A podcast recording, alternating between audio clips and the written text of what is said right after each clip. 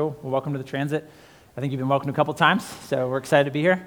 Um, let's enter into, uh, we're going to pray, and then we're right now we're in the Sermon of the Mount series, and so this morning we'll be touching base on prayer and fasting. And so we got some ground to cover, and uh, I'm excited. Excited to see what God does in our hearts this morning. And uh, so let's enter into a moment of prayer, and then we'll read some scripture together. How's that sound? Jesus, we just, uh, we just posture our hearts to receive from you this morning. Um, Lord, you the one who gives uh, true food and true drink. And Lord, we want to eat of you and we want to drink of you today. And so, God, we just put our hearts and our hands in a posture of receiving from you, Jesus.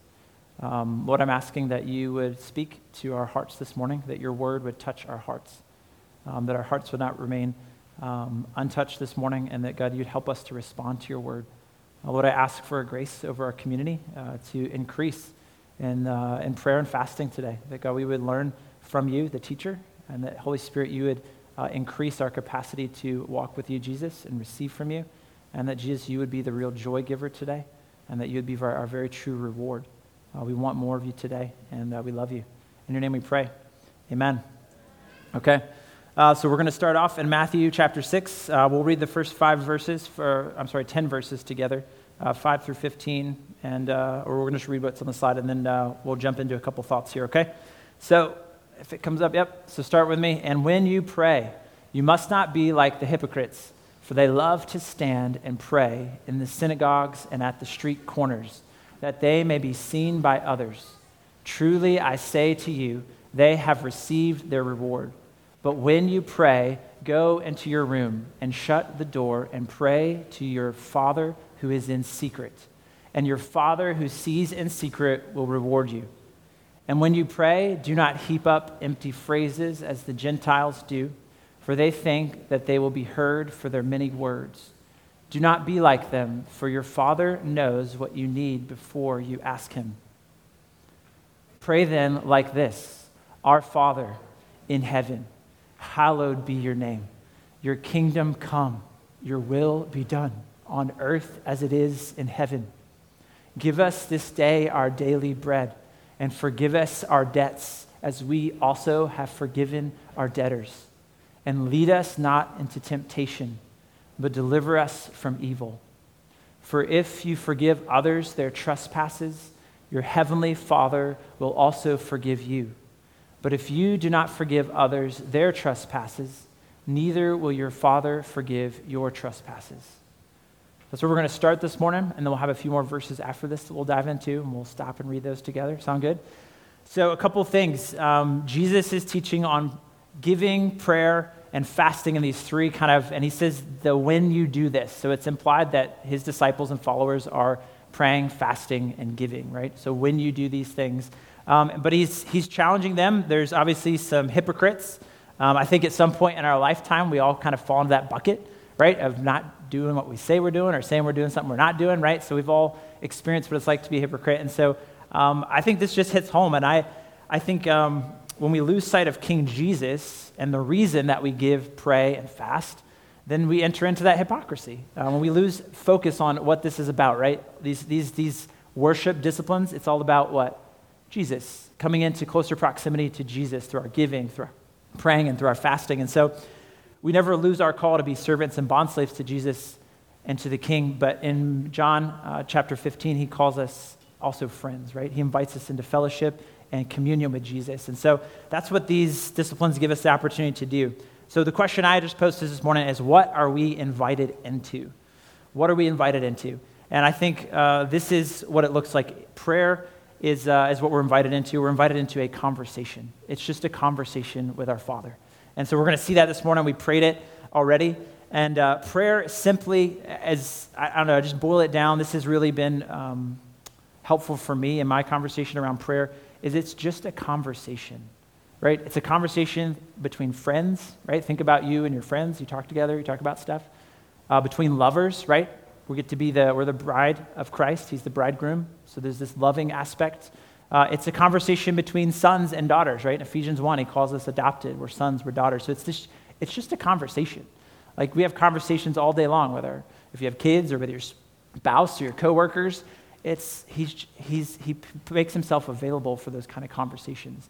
And so just if, if you're trying to take something away today, prayer, it's just a conversation between friends. We get to be friends with him. We get to be his lover, lovers. He's our lover. We get to enjoy being his sons and daughters. And so it's not just words to a ceiling. I think Jesus is making that point here, right? Don't heap up the phrases. It's not just words to nowhere, right? He's intimately wants to be in relationship with us. And it's more than just a feeling, right? We don't pray so we get to feel good and all that stuff. Not that that doesn't happen sometimes, but it's not the purpose, right? It's to commune and connect with the Father. But um, so hopefully uh, that kind of just will frame where we're going with this this morning. Does that sound good? Does that make sense? So it's a conversation, right? And we want to enter into conversation. And so Jesus, I think, as he's talking these first couple verses, he confronts or he, he highlights two temptations. And these temptations I see here are one, I think they're up here, we want to be seen, right? So there's this hypocrisy, right? They want to be seen. They, they're on the street corners, they're praying, right? Looking all holy. But, but like, why are they there? What's, what's the reason, right, that they're entering into this hypocrisy? I'm sure there's lots of reasons, but I think one of the things the Lord was highlighting to me as I was praying over this is that there's an innate des- desire in us to be seen. We want to be seen. And when we are insecure in our relationship with the Father, then sometimes we kind of play to, well, I just need to be seen by others to be filled up and, and encouraged. I need the praise of man to, to fill up that void when we're not secure in the Father's love. And so I think there's a temptation that Jesus is confronting here um, as he's, you know, raining down fire on the hypocrites. Um, that we all want to know, we all want to be seen. And so we've all done this, right? Just think about your journey through um, adolescence, like, right, that transition, that weird transition that happens, like, right, when you go from like being a boy and then trying to figure out how to become a man, and there's like all these awkward moments in life. Um, we've all been there. So there's this, we're like, we just want to, and I think about even as like little kids, right? Like, they want to be seen by their parents. So sometimes your kid does some crazy stuff. I've experienced this a lot uh, in my life because I have three kids. And uh, they, sometimes they just do stuff. You're like, why did you do that? And sometimes they just want to be seen, right? Like they just, they'll, they'll do whatever it takes to have the Father's attention. And so I think somewhere in the Pharisees' hearts, they, and us in our own hearts, right, we want to be seen. And then the other temptation or fear is that we, we think we won't be heard, right? So we got to heap up lots of phrases, be eloquent. I just, I got to say enough so that way I'm heard, right? And so I think Jesus is kind of confronting these. Um, it's a basic desire in us, I think, to be seen and to be heard. Would you all agree with me? Like we all, I think there's some level of this. We all want to be seen and we all want to be heard. And so I think Jesus will give us two assurances, right? He says, uh, I see you, so join me in your closet. I, I don't need you to be out in the street corners trying to get man's praise. I, just come, I see you. I see you, son. I see you, Joseph. I see you, Abigail. I see, I see you, Transit Church family. I see you. And, uh, and how do we know? Well, I mean, think about it. How did Jesus, what did Jesus say to Philip when he joined his crew of disciples? What did he say?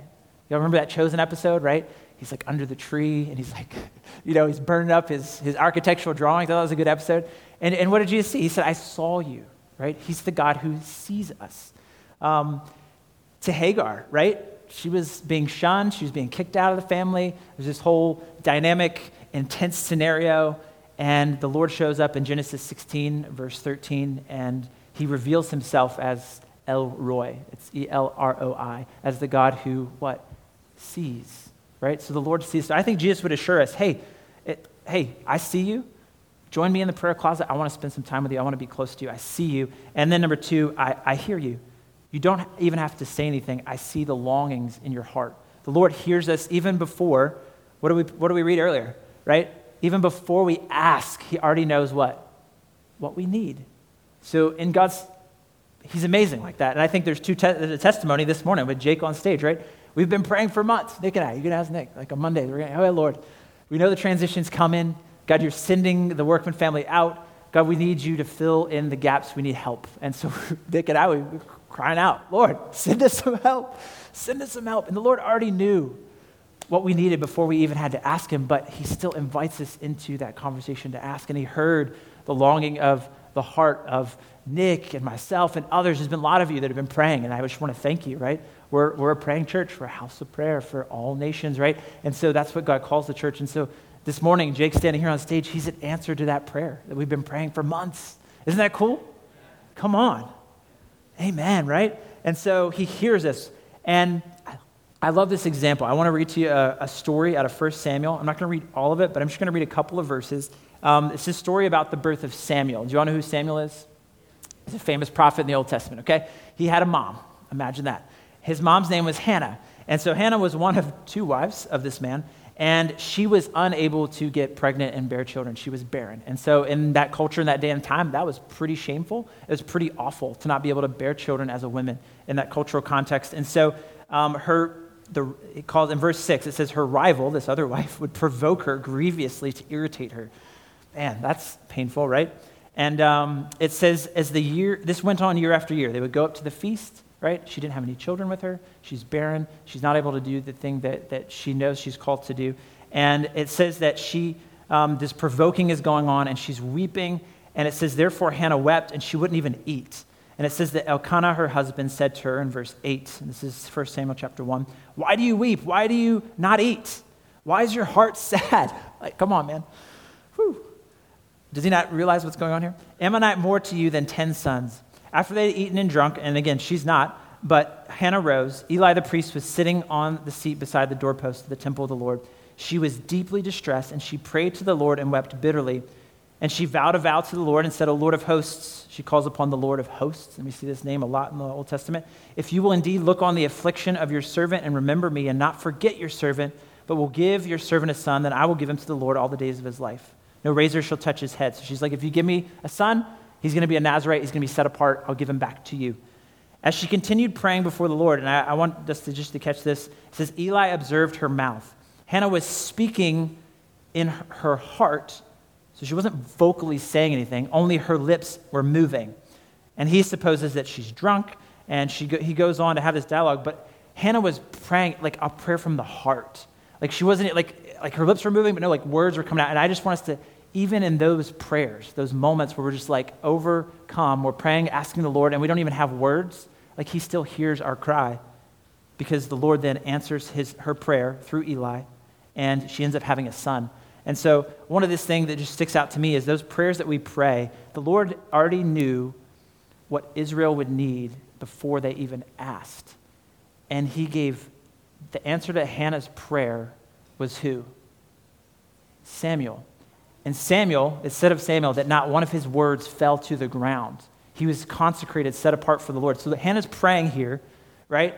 I don't even think she knows what's really going to be at the tail end of her prayer because as she prays, God raises up Samuel, one of the most powerful prophetic voices in Israel's history. And what is, who does Samuel anoint? David, right? And, and what promise does God give to David, the king? He says, the what? There will always be a king seated on your throne. And who is the realization of that king seated on the throne, David's throne forever? Jesus. God knew what we would need before we even asked. And he's, he's working through Hannah's prayer here to bring something that we all treasure now, right? Jesus the king, seated on the throne. I just, I think that I thought that was just a powerful example of God knowing what we need before we even ask. And so those prayers, I would encourage you this morning, Church, if there's prayers that you're praying that you haven't seen an answer to, it's okay, because he knows what you need before you even ask. And don't, don't stop praying, right? There's prayers that I've been praying for the last 10, this week, I'm not going to share the full story, but the Lord answered a prayer. He helped us, ref- he helped me reflect on a prayer that I've been praying for the last couple of years, and the Lord put a person in place to pray, and we saw an answer to prayer that was just unbelievable. So just let your hearts be encouraged. It's a conversation. We can cry out, we can cry out boldly, with shouts and, and cry out for mercy, but we can also just, we don't even have the words and it, it has an impact. Does that make sense? Y'all track with me? Hopefully that's encouraging. So let's transition. Jesus gives us a, uh, his disciples kind of a model to pray, right? So we're just going to break this apart. I'm not going to spend a ton of time on it. We're all, but I want us to kind of break out of the familiarity with this prayer, right? We've all, a lot of us have memorized this prayer. We all know it from young age if you grew up in church. And if you haven't, then awesome. Welcome to an awesome new prayer to pray. Um, it starts off with our. And I think it's important that we don't just rush into Father. We got to look at it's our Father, right? It doesn't say my Father, my, just my Father. It's our. It's a community thing. But I thought Jesus said, do it in the closet. Well, he does, right? There's that personal communion with him. But we pray in community. It has to be a community thing. It's our Father. And so I want us to, I want us to be encouraged that we pray in community, right? We call on the Lord, our Father, together. In Acts 2, Acts 4, Acts 13, there's some great examples that we went through in the last year. We see the disciples gathering together. They're praying to who? Our Father. It's a community thing, so we have to be praying in community. And we're going to talk about fasting in a minute as well. We have to be doing this in community, right? So there has to be a community element to our prayers. And uh, it's not just me and you know us four and no more. It's it's got to be a community thing. Um, number two, we see that we call upon him as Father, right? And so this is kind of a transition in this culture, right? The name of Yahweh was so um, holy and other than that they just use the word Adonai. They don't even say Yahweh. And if you were writing the name of Yahweh out, you would like you wouldn't do anything else. Like no one could interrupt you while you're writing that out. You would like you have to finish the name. Like if you're a scribe and you're writing out Yahweh, you would finish the name. Like not even the king can interrupt you. So it's holy other than, right? And but we see that Jesus refers to him as Father, and so we've been adopted. It's our identity. We get to be a son of the Father, and so Jesus is kind of helping us come into closeness of proximity and relationship with the Father. So that's what, that's what it does. He's, he's, he's kind of helping us see that we get to call upon him as Father. There's an intimacy there. And uh, fortunately or unfortunately, we all have fathers, right? So for good or for bad, right? We're, I'm a dad. I know my kids, for good or for bad, they've got me as a dad, right? And so um, there's things I'm going to do that will mess up their perception as a father and maybe even receiving from father. There's things I'll do, hopefully, that will help bless them, right, as a father. And so we all have dads, and we've all been impacted in our view of seeing God as father through that lens. It's just, it just happens. And even if you didn't have a dad, then there you go. Is another example, right, of our, our, our perception of our earthly father does impact how we see God the Father. And that's why we need the Holy Spirit to come heal us of wounds that dads have caused.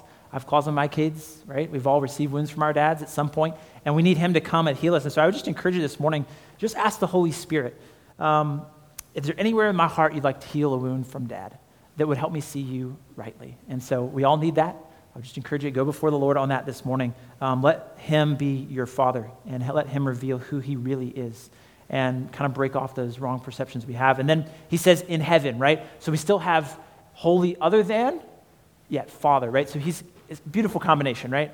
Like fear the Lord, right? And then He says some three yours. And so these are the three yours He encourages us to pray. He says, first, let your name, whose name? His name, Yahweh, Adonai, let it be what? Hallowed, right? So we want to hallow his name. We want to fear and revere his name. The second your, let your what? Kingdom come. What's the kingdom? It's his rule, it's his reign, it's his lordship. His lordship. And that's critical. Church, there's a lot of us that have said yes to Jesus. I want you in my heart, but we haven't let him into every room. We haven't given him the keys or the title deed fully to the house, right? Yeah, you're, you're welcome in this space, Lord. we say that. We say, Lord, Lord, right? There's, there's a day coming, right? Where he says, some of you even say, Lord, Lord, and I don't even know you. So, like, there's this aspect of kingdom coming that requires him to be fully the Lord reigning and ruling in our lives. And then your, what? Will be done. We surrender to him here, right? So we're praying for his name to be hallowed, not mine. I'm not building my kingdom. I want to be see your kingdom go forth, right? These three things. And this third, your, your will be done. When we pray your will be done, we're surrendering our will to Him. And that's super important if we're going to follow Jesus. Would you all agree? If we really want to be like Him and follow Him and do what He says. So this just kind of stuck out to me. I was praying this morning. I'm kind of working this phrase, phraseology around, but um, I just, I, I, think this might be on the slide. Is this on the slide, Kevin? Um, it says just praying removes us from our, it's not up there, so I'm just going to read it to you.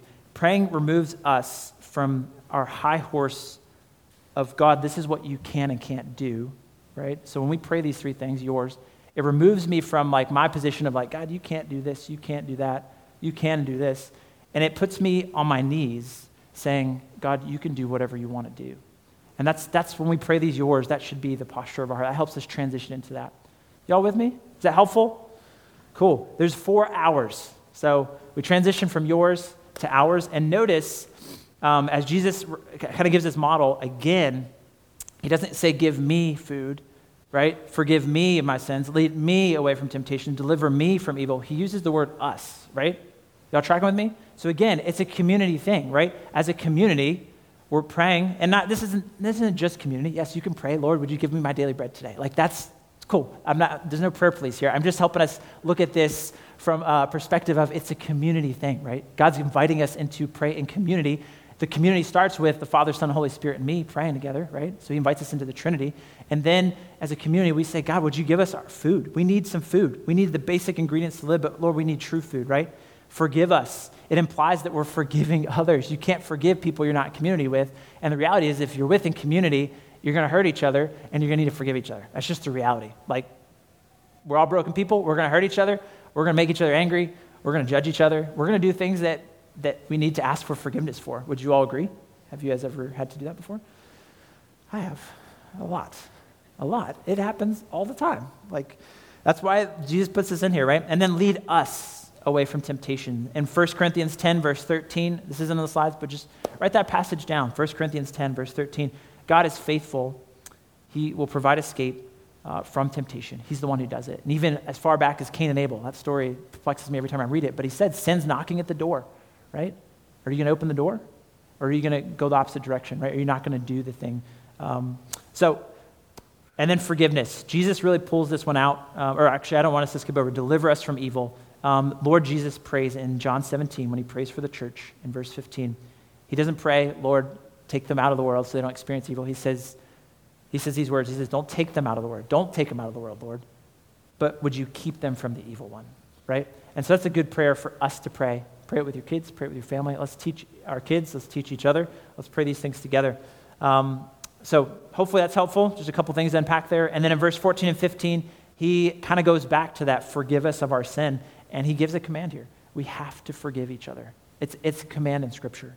It's, it's not something he bounces over, and he says, if you don't forgive, then your heavenly Father won't forgive you. That's why we're called to forgive each other's trespasses. And I can't explain exactly how all that works. I just know that Jesus, there's a temptation in our own hearts when we're wounded, is to not forgive. We want to hold on to that right? We want to get in the place of God as judge and say, I'm not going to forgive this person. They hurt me too bad. And so I think the Lord this morning, He would encourage our hearts. And uh, so I just want to take a moment. Um, let's just take 30 seconds of silence and let's just ask Holy Spirit. Um, so I'm just going to close my eyes. Let's 30 seconds. Holy Spirit, we just ask this morning if there's anyone that you would have us forgive, that you bring him to mind.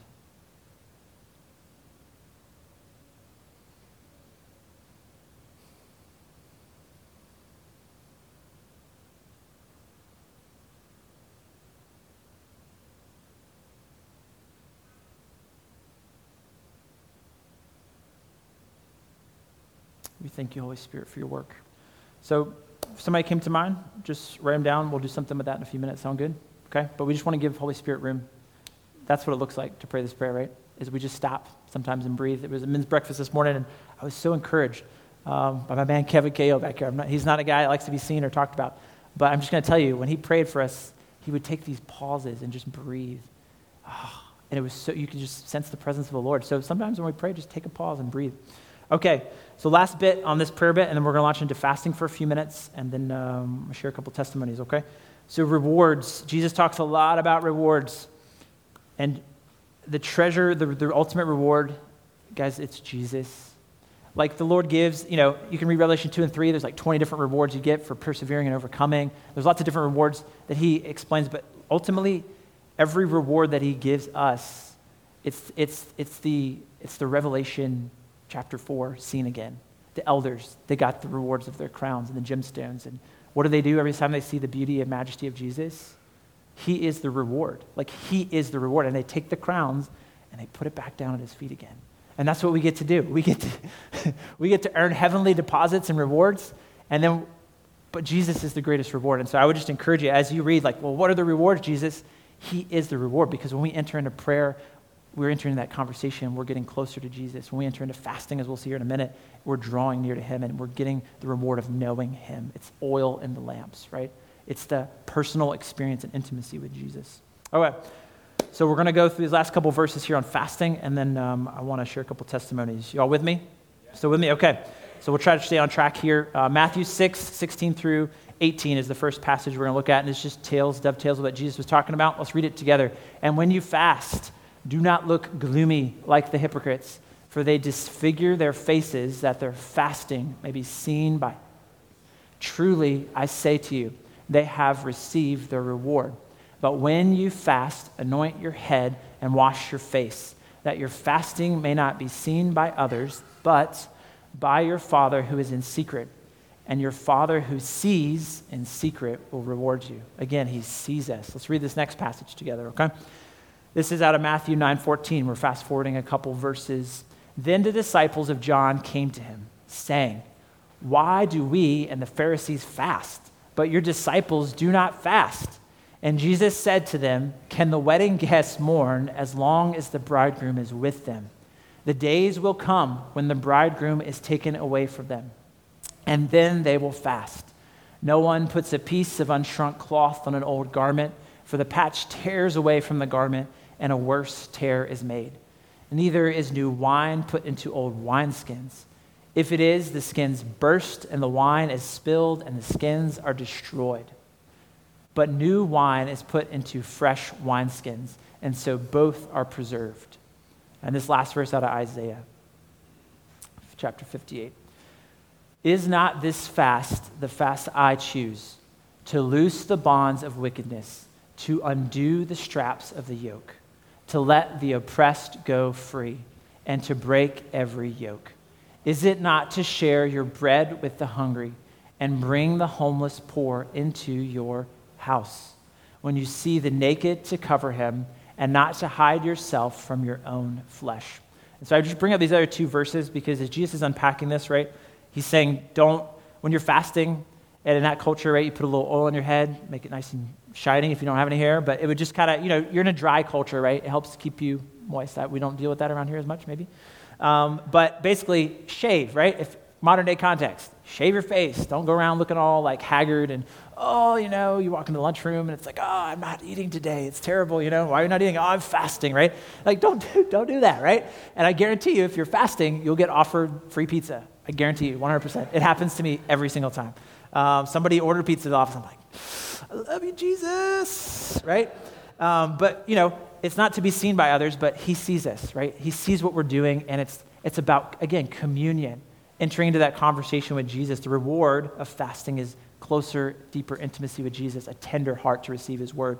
And I love the, the John's disciples come to him, and the Pharisees are like, hey, we're fasting. Like, what's going on? Why aren't you guys fasting? And in that day and time, a regular practice of a, of a Jewish uh, man or, or, woman, I'm not exactly 100% on that one, but at least I know the man, would fast two to th- two, one to two days a week. And it would look like sun up to sundown, once or twice a week, they'd be fasting. This is just a regular, consistent practice. So Jesus knows this, but they're not fasting with Jesus because why? He's, he's the bridegroom, he's with them. And so then he makes this point that when I'm gone, yes, then they will enter into fasting because why would he say that? And he gives this analogy about new wine and new wineskins. I'm not going to unpack all that this morning. I encourage you just to, to sit on that, ask the Holy Spirit for revelation. But really, it's, it's when I'm fasting, I'm saying, Jesus, I am hungrier for you than anything else. And I just want to be with you. I want you to be here with me. I want to experience close intimacy with you. So I'm to, I want to deny my flesh a little bit of food and a little bit of comfort. And I want to just engage with you. And then Isaiah 58 really gives us um, some, some fruits of fasting. So, fasting, number one, it's not seeking your own glory and the praise of man. Y'all with me? So, fasting is not about seeking um, the praise of man or your own glory. Number two, it's done in hiddenness with the Father. So, it is done. So, what it is not is seeking your own glory. What it is, it's in hiddenness with the Father. Um, fasting is increased communion with who? Jesus, our bridegroom king. That's who he is. He reveals himself as the bridegroom king. And then, fourth, fasting is fruitful when we do it with a heart posture that honors the Lord. And Isaiah 58 is a great example. The Lord's really rebuking them in this chapter because they're fasting and they're not doing these things, right? They're doing lip service and hypocrisy, but they're not engaging with the Lord. And so the Lord says, hey, when you do fast with a heart posture and hiddenness that honors me, this is what happens. I loose bonds. I love that. So if you're trapped in a sin pattern and you can't get out of it, hey, I'd encourage you maybe fast a little bit. Because what it does is it, it removes a lot of things, right? Fasting that social media, fasting food. Fa- definitely encourage you to fast food if your, you know, if your doctor says okay. Like if you have health conditions, just be careful when you do that kind of stuff.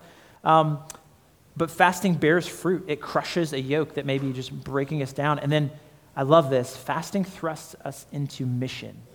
Because his last two points that he says in Isaiah 58, he says that it's to share your bread with the hungry and bring the homeless poor into your house. And so when we fast, we should be looking for opportunities to open up our hearts to others, and it thrusts us into mission, right? To be hospitable and to serve the least of those. So, that said, um, I want to read one quote from Sam Storms. See if that's up there. Fasting, great, is not about primarily about eating. Is not primarily not eating. In fact, fasting is all about eating. I want us to catch this, right? Of a sort. Fasting is what? Feasting on God. It's drawing deeply upon his presence. It's depending wholly on his power. It's enjoying his goodness. It's gazing at his what? Beauty. It's trusting him to do for us what we could never remotely expect to do on our own. I love that quote. It just helps to see like it's not not doing something, it's engaging with Jesus and feasting on him. And so, takeaway, fasting creates an opportunity for us to feast with Jesus. Practically, I'm just going to point these four things out, and then I have a couple people come up and share testimonies. Um, one, a regular fast, just like one, two days a week. It's, it would be denying food from sun up to sundown. So I'd encourage you, if you've never done that before, give it a try. Um, I would also encourage you, if you've never done that before, to have a plan, because you're going to get hangry, and it's gonna, your headache's going to hurt. Your head's going to hurt a little bit, okay? But drink a lot of water. Maybe drink some juice. If it's your first time ever fasting like that, from sundown to sun up, sun up to sundown, do, do a couple smoothies, okay? Like, just ease into it, but have a plan to seek the Lord, right? Cut out that lunch hour instead of eating lunch. Maybe just to fast a lunch one day a week, right? Pick up, I'm not going to eat lunch on Monday. And instead of Monday, I'm going to spend that hour that I would get, I'm going to spend 30 minutes in the Word of God. I'm going to spend 30 minutes praying. If you've never prayed for 30 minutes, it's going to be awesome, okay? Um, so have a plan. Um, a partial fast. Daniel demonstrates this in Daniel 10, 13, 1, 8, and Daniel chapter 12. He abstained from choice foods right? This is a great way to fast with your family, right? If you've never fasted as a family, I would encourage you, fast as a family, okay? It's easy to do. Don't eat meat, don't eat sweets, and, uh, and abstain from wine. And if your kids are not of age, then they can't drink wine anyway, so it's easy, right? Um, but I would just encourage you. We've done this a couple times as a family. Um, 21 day Daniel fast as a family. It's great. It helped reset our kids' guts. Like our kids have all these gut issues, and we realized, hey, not having meat all the time actually was helpful for our kids' guts. So there's other benefits but the main one is that as a family, we carve out this time to spend and commune with Jesus, right? So it doesn't have to be a 21 day fast, it could just be a couple days, but a Daniel fast is a good way to kind of ease into it. Um, you have an absolute fast. Definitely want to hear from the Lord on these, okay? You want to drink water like Esther did or Ezra. There were three days that they took, and they didn't do anything but drink water, and they fasted all food for three days. It's intense. Work your way up to that, okay? Don't just dive into an Esther fast, okay? But ask the Lord how he wants you to engage. And then supernatural fasts. Jesus and Moses, come on, man. They just got to set the bar so high. Um, no food, no water for 40 days. Definitely don't recommend. Um, but definitely would encourage you that if you want to do, there's ways to 40 day fast, okay? Ask the Lord. If the Lord says supernatural 40 day fast, get some people around you to pray for you. Um, but I want to encourage you. Um, I, have had the opportunity to do a couple of 40 day fasts. Do it in community. Don't do it without community. You have to have somebody going along with you. You need that because you're to it's not only just temptation but you just need the encouragement because your body does weird things when you haven't eaten food for 40 days i encourage you to do juice okay i encourage you to do maybe like one meal a day for 40 days like just you could come up with these things if the lord puts it on your heart to fast in that measure and usually it's for a specific reason um, right before um, we entered into our relationship abigail uh, knew that i was the guy for her but i still hadn't caught on yet and, uh, but I was asking the Lord, I was like, Lord, maybe, I don't know. And, uh, and so she began to enter into this, she entered into a 30 day fast. And she was saying, God, either remove me or remove Joseph from the equation because I, that's just where I'm at. And so during this 30 day fast, where um, she was fasting and seeking the Lord, the Lord spoke to me super clear um, through the story of David and Abigail. I'm not going to unpack the whole story. But he just, at the end of the story of David and Abigail, if you haven't read it, go to 1 Samuel chapter 25. David marries Abigail and my wife's name is Abigail. And so the Lord just said, You're going to marry Abigail. And it was, I think it was a result of the praying and the fasting. And obviously, I was, I was praying too, but I think it was her prayer and fast before the Lord of Lord, that kind of that Hannah moment, right? Where you're just like, something's got to shift, right? So when you hit those points in life, our temptation is to check out or to distract or to extract, right? But I would encourage you, maybe, maybe the Lord says, Hey, set aside a week for me, you know, seven days, 21 days, right? to enter into that and see what happens. And, um, and the Lord will tenderize your heart, I guarantee you. So, practically, I'm going to ask Caleb Scott, my man, to come up here. I just asked him um, to share just an example. Do we have the announcement mic over here? Did I miss that? Yep. So, I just wanted you to hear from a couple people within transit. Um, again, they're not doing this before you all. You never see them doing this. And that's not the whole point. I just want you to hear a testimony from my man Caleb. He's going to be brief right? Because we got to keep these. Yeah, Two to three minutes is what I gave him. And I just wanted to ask him these questions. Um, Caleb, what does it look like to fast and pray in your life? Tell us. Is this thing on? Okay, it is. Hi. Um, so I'm just going to talk a little bit about my experience in prayer and fasting. Um, so about uh, last year, the summer of 2021, uh, the Lord put, on, uh, put it on my heart that I should uh, begin practicing fasting. Um, and as an individual, I didn't want to. Um, I'll just go ahead and say it straight out. And so I found other brothers in Christ who were also convicted in the same way. And I eventually found a schedule. Um, every Monday, I would forego breakfast and lunch, go to work as normal. And then I would come back here at around 4 or 5 p.m. to meet up with my brothers in Christ and to just pray and worship before the Lord. Um, it was pretty simple. And I will say that when I first started, um, uh, there were days that I did not want to show up here. I was hangry, I was bitter, I just wanted my dinner. Um, and um, the Lord worked through that. Um, not every day was perfect. There were some days where I, where I did skip, and then there were some days that I was ended up here. Um, worshiping and, and praying before the Lord. Um, so just to echo that, uh, you know, your brothers and sisters in Christ around you are vital, and God puts them in your life so that you can take that step.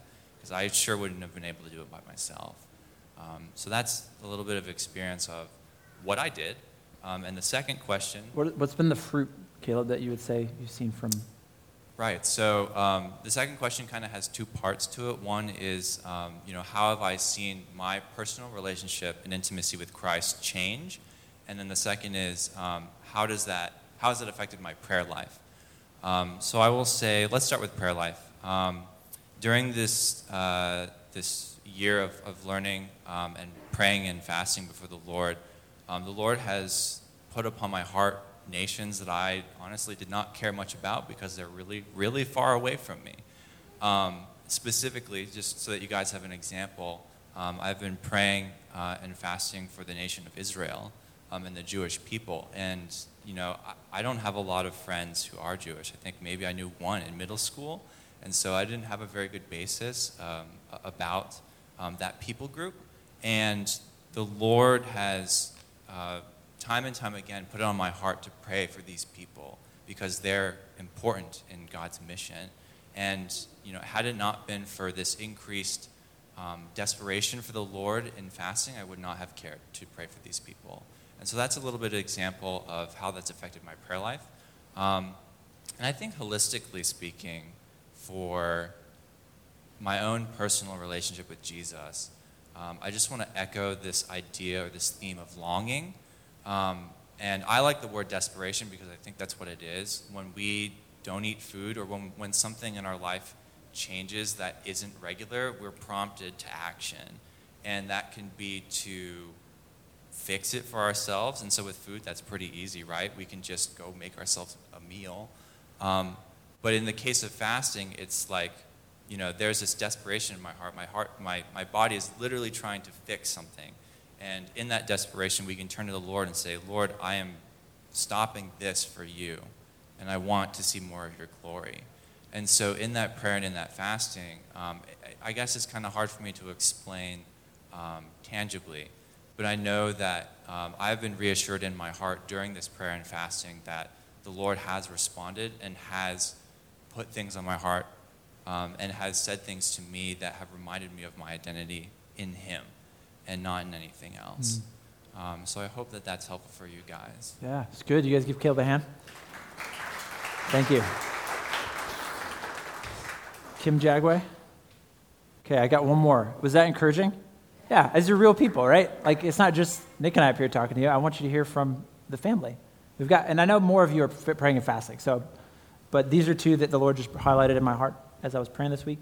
So, Kim, do you share? I sure um. And I want you to know I wore my wedges because I knew I'd be standing next to me. Okay, I'll stand further away. It'll give you, and you can stand. You don't have to sit. All right. But, uh, I think I'm comfortable. Okay. Okay. I'm gonna move this back so we can see you. All right. So, so first, question number one, just what does it look like for you in your life to pray and fast? Some of the challenges. All right. So it has evolved a lot through the years, probably like everybody in this room. Um, in my youth, I, you know, prayer and fasting, they were more like events, and I just did them because my parents did it or my mom did it. My dad really wasn't around. But um, my fasting life, prayer and fasting, started much later. It started from a period of desperation in my life. Hmm. Um, so I won't go into my full story, but I just grew up in a very abusive home and a lot of challenges for, you know, a young girl from single digits up until my teenage years. And because of the amount of abuse I suffered, I ended up in psychiatrist's office and a lot of medical intervention just to um, help me cope with life, but it, it wasn't really working.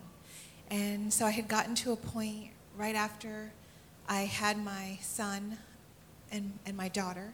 Um, right after that, they're 18 months apart, so it felt like they were just two weeks apart. but um, right after they were born, I, it was like the enemy just stepped up his attack on my life to a place where I despaired of life. And I just remember um, thinking and telling God I had believed in Him. I had cried out to Him. Nothing was changing in my life. And so I said, I literally said, either you fix this or I'm leaving because I can't do it. And so I was flipping through my Bible and I came through, I came to Matthew chapter 4, the verse that talks about the temptation of Christ. And for the first, it was like God just made me see that scripture in a new way.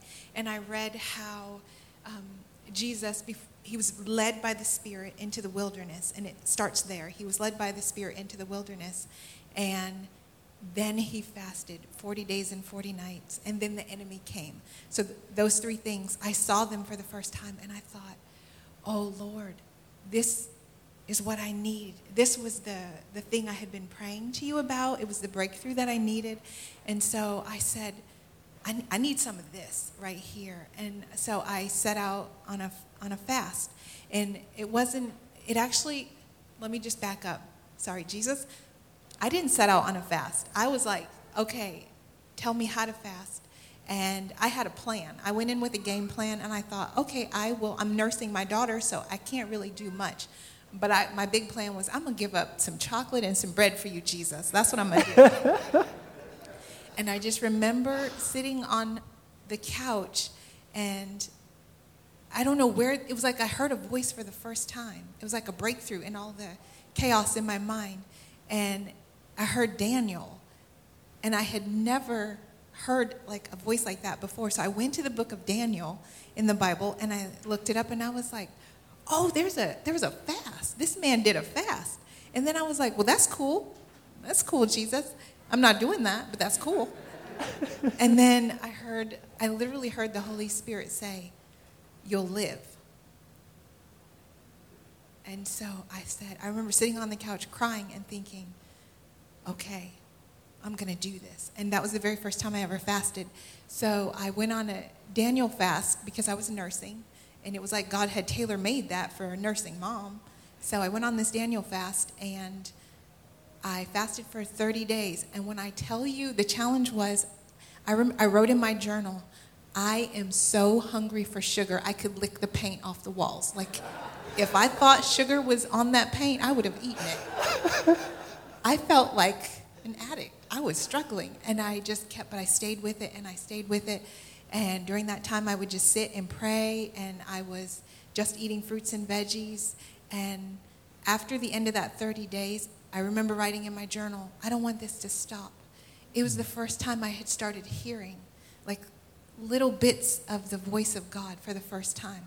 And it was the first time where I felt peace, like the voices that were driving me to do what they wanted me to do they were receding. And so I was afraid to come off the fast.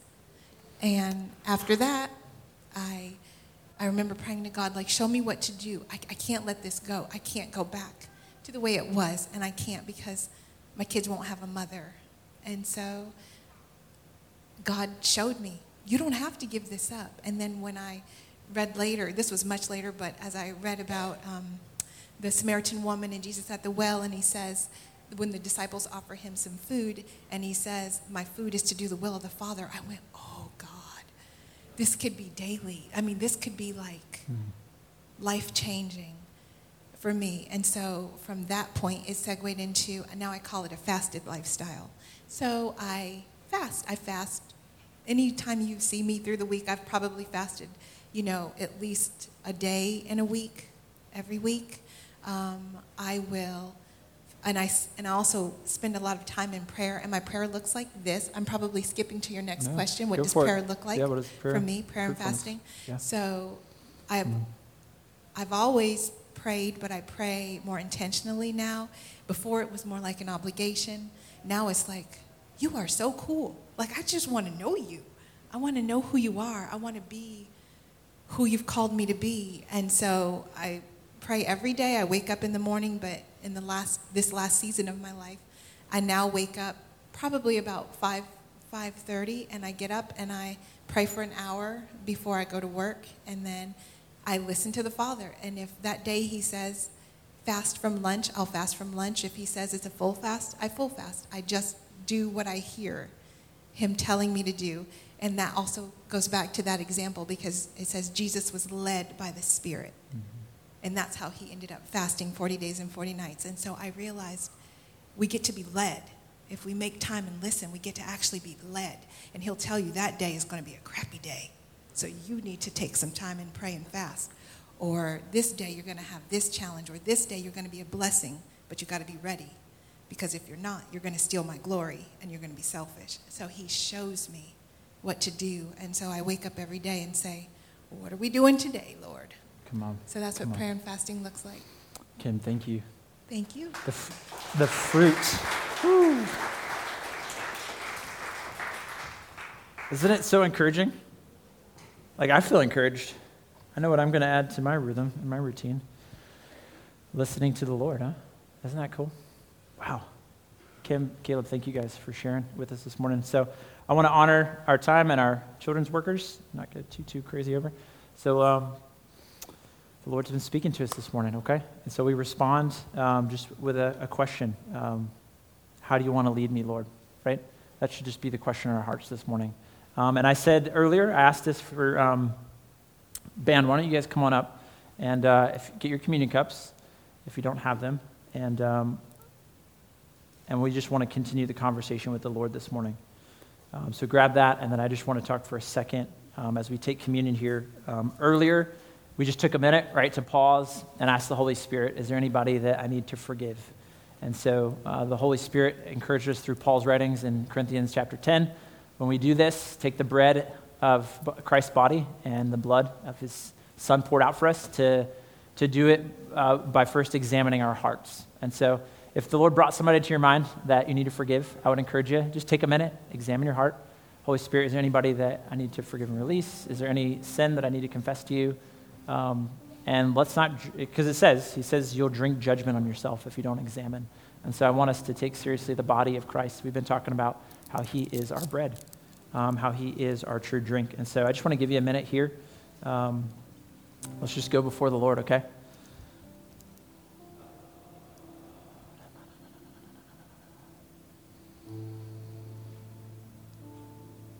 Holy Spirit, would you just examine our hearts?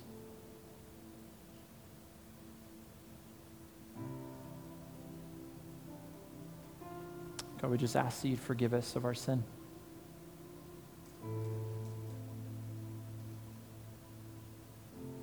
God, we ask you to help us to forgive and release others.